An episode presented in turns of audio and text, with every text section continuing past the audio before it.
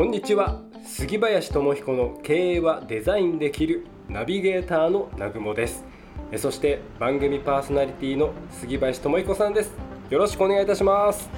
はい、よろしくお願いします。今週も皆さんと一緒によろしくお願いします。よろしくお願いいたします、はい。今日はあのこの番組経営はデザインできるっていう番組のタイトルでもあるんですけど、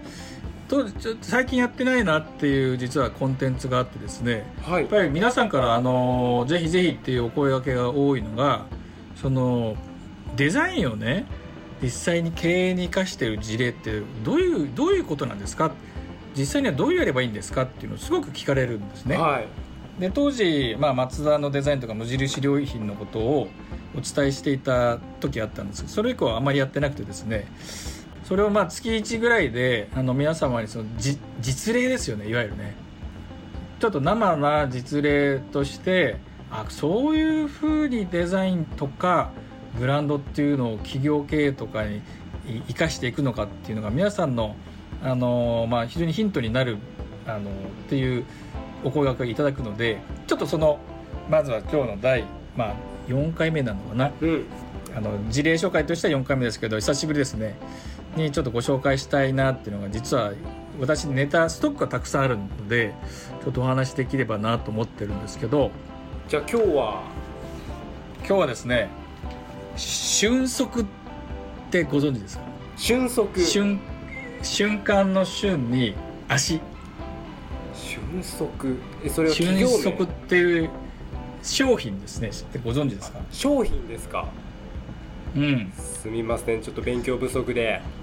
初めてもしかしたらあ南雲さんのとこ、まあ、お子さんいらっしゃると思うのでえーっとねあ。靴の名前です。靴スニーカあ思い出しました。なんか速く走れるみたいなね、うそうそうそうそうそうそうそうそうそうそう。そうなんです。そうなんです。これあのアキレスっていう、まあ、メーカーさんね靴のく今今もう靴だけじゃなくて建築素材とかいろんな分野の、あのーもう出してるんですけどうん。この瞬足が発売されたのが2001年か2002年、まあ、約20年前ぐらいなんですよ。えあそんな昔からあるんですね。そうなんですそうなんです。でその時のまずえっと瞬足なら、まあ、いわゆる小学校の靴のいわゆる販売事情っていうんですかね。あのその背景をちょっとお話しすると、はい。いいわゆる子供の数がもう2000年に入ってもう下がっている時代だったんです。つまり子供用の靴が売れなくななり始めて、まあ、ちょっと時間が経っているっていう時が2000年ぐらいのイメージでいていただきたいんですね。はい。でそれよりちょっと前は私の時代もそうだけどあのーほら小学校とかって体育館履きとか学校指定みたいな上履きとか靴ってあった時代があったと思うんですね。まあ、私の時代なんかまさにそうですよ。そうですね。で私たちの時はもうベビーブームの一番数が多い時なのでつまりそのシューズメーカーとかはえー販売チャンネルとか販売ルートを開拓せずともすでにもう子供の数がいて学校指定っていうもうあのプロモーションいらずの売り先がもうあったんですね。なるほど。だから子供がどんどんどんどん生まれてどんどんどんどん靴は作れば売れたっていう時代が終わってきて久し少しこう時間が、まあ、10年弱経ち始めたのが2000年ぐらいなんつまり靴がもう子供用の靴はもう売れないよねっていう時代や背景の時に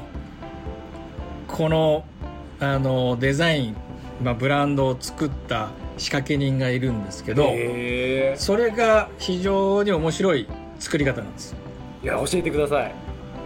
うん、でその当時あの今言ったようにその、まあ、学校指定の靴とかも廃止されてどんどんいろんな子供たちが自分で好きなスニーカーを履き始めたぐらいの時代だったんですね小学校の子たちとか。はい。でじゃあその靴子供靴をどうやったら売れるようになるか。確かねその時にえっとその当時一番売れてたスニーカーっていうのがランドなんとかっていうのがちょっと名前忘れちゃったんですけどそれが売れてるのがですねおそらく確か200万足なかったのかな、うん、なんかそのぐらいの数だったんです。でそれがあのー一番売れてた時代はえっと600万あったのが半分以下になっていた時代でじゃあ子供たちにどうやったら靴を買ってもらえるかっていろいろ研究学がアキレスのその仕掛けには考えたわけですよ。はいサッカーで行くか野球で行くかとかいろんなそのつまりスポーツの分野でこう分けて考えたんだけどそれももうもう売れ切ってると、はい。でじゃあじゃあそのここがポイントなんですね。えー、といくら靴をデザインしても売れないんです。色を変えたりとか形をやったりだとしてもそこにストーリーがないとブランドにならんです。デザインとストーリー合わせてブランドになるんですけどそのブランドになるためのストーリーがなかったんですね。はい。で学校で例えばうんと、まあ、小学校の子供たちが子供たちっていう、まあ、お客さんがいてでスニーカーっていうコンテンツがあった時にどういうストーリーが頭に一番刻まれますか残りますかっていうとなんか南雲さん想像つくことありますか？ええー、なんだろうな。丈夫とか。ああ丈丈夫丈夫はでも機能かもしれないですね。ストーリーというあーそうですね。ストーリーにはならないな。機能はねそのクッション性とかさ、うん。あとは汗がこもらないとかいろいろできると思うんですけどストーリーをねねここがこのアキレスの俊足を爆発的に売ってった元がここにあるんですよ。だけどやっぱその商品面のその俊足にやっぱりかかってあるわけですよねそのストーリーが。そう。その俊足もはい。瞬間の瞬なんです瞬間の瞬なんですね。それなぜかというと、はい。あの小学生のスニーカーの思い出をどこで設定するかっていうのがここはもうここに全てがこの俊足が売れた理由があるんですけどなるほど。彼らは運動会の徒競走に絞ったんですよ。面白い。しかもしかも小学校1年生から3年生の男の子だけに絞ったんです。え？高学新年じゃなくて？新商品を。高学年っていうとほらまあ親御さんも来たり来なかったりだんだん56年生だと。で12年生だとおじいちゃんおばあちゃんもみんな来て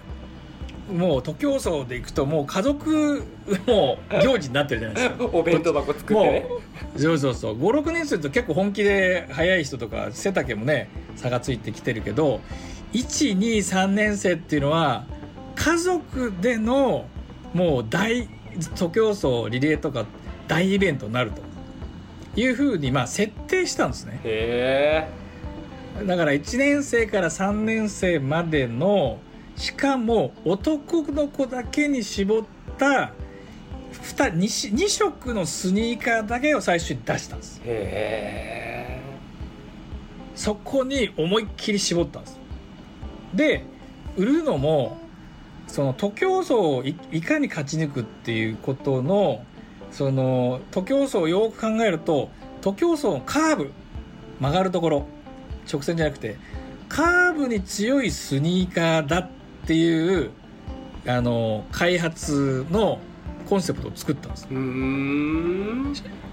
小学校123年生の男の子が履くが運動会のコーナーで相手を抜くためのスニーカーだって言って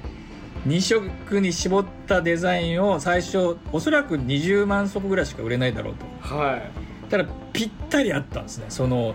売れた数と。はそこからあのつまりこれを履けば運動会でうちの孫が勝てるぞ であのおじいちゃんおばあちゃん買ったり親あ御さんが俊足俊足って言ってまずはそこに特化したのを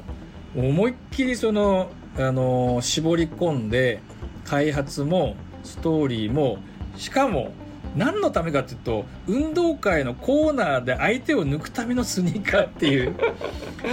そういうストーリーをつけたデザインにしたんです、うん、なるほど。それは2001年か2002年ぐらいでそっから3、えっと、最初20万足がえっとえっと2年で確か100万足ぐらいいったんですよ。すげえ倍以上その当時そのその前のもともと売れていた150万足ぐらいのものだったものが確か2006年ぐらいには600万足売れたんですすごい。もう大ヒットだったんですね、うん、超巻き返して。巻き返して。で今も今も面白いんだけどホームページ見ると俊足によるコーナーの曲がり方とか あのいまだに20年経った今でもまあまあいろんなまたそこにはあのデザインを使ってブランドを作って開発をされてるんだけどベストセラー。あ、うん、もうベストセラー。やっぱりねここがそのデザイン経営のポイントだなっていうのは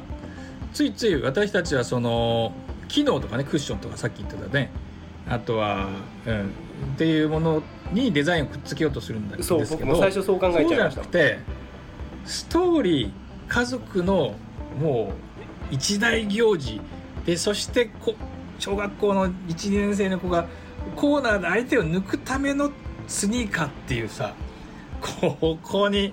絞り込んだのはアキレスのこのマーケティングの素晴らしい、ね、担当者の方。まあそしてやってみなきゃわからないんだけどまず設定加減が絶妙だなっていうね。本当にハマね、売り方の数も20万足から600万足に持っていくんですけどこれは俊足。本当に俊足だなっていうね。あのー、でデザイン経営の事例としては非常にですね分かりやすいし各企業ね本当にこういう事例すごいあるんですよ。だ皆さんもちろん事業体違うと思うんですけどポイントはそのどどのストーリーどのストーリーを切り取ってそこに機能皆さんのあの商品の機能があると思うんですね。それは飲食であってもアパレルであってももしかしたらなんかサービスであってもその特徴 USP ユニークセリングポイントっていうのがあると思うのでその切り取ったストーリーにあなたの強みをもう全資材を投入してぶつけるようなことができると強いブランドが作れるっていう。あのいい事例になってると思うのであの一つですねあのこんなこんなお話をねあの月1回ぐらいできてくると非常に皆さんなんかあの経営だけじゃなくてもなんかね会社で出世するヒントとかさ自分のどどどういうストーリーを作って自分の強みをそこにぶつけると爆発するっていうね。これがブランド経営のあの本当に極みだなっていうことがたくさん、ね、非常に事例あるの。でこれからもあの月1ぐらいのペースで皆さんにご提供していきたいなと思うので、はい、お伝えさせていただきました。ありがとうございます。それでは今日のセレンディピティ偶然の中から幸運をつかみ取るためのヒント。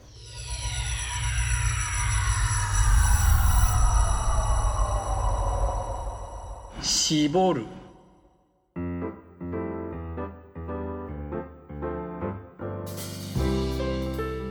杉林さんちょっと 面白いじゃないですか。笑っちゃいましたよ。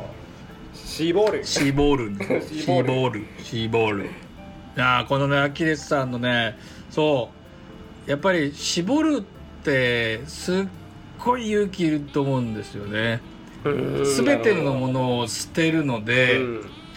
でもねこの開発部長のやったここなぜ絞れたのかな。まあで僕はその会議とかいなかったわけですけど、まあ、ありありと家族みんながそのイベントに参加しているのがありありと映像として声も匂いも全部あの浮かび上がってきたんだろうなと思ったんですね。そのためだったらそこに逆に絞らないとそこが出てこなかったと思うんです。のであの本当に、うん、セレンディピティ何こう絞った時にこの世界があの、まあ、マーケティングとしてこうデザインブランドとして作られたのであのそのことは勇気いる一方でやっぱりありありとそのことがあの開発を進める前から全員一致で何か出た瞬間があったんじゃないかなってこの俊足のストーリーにですねあの思って絞るっていうのをですね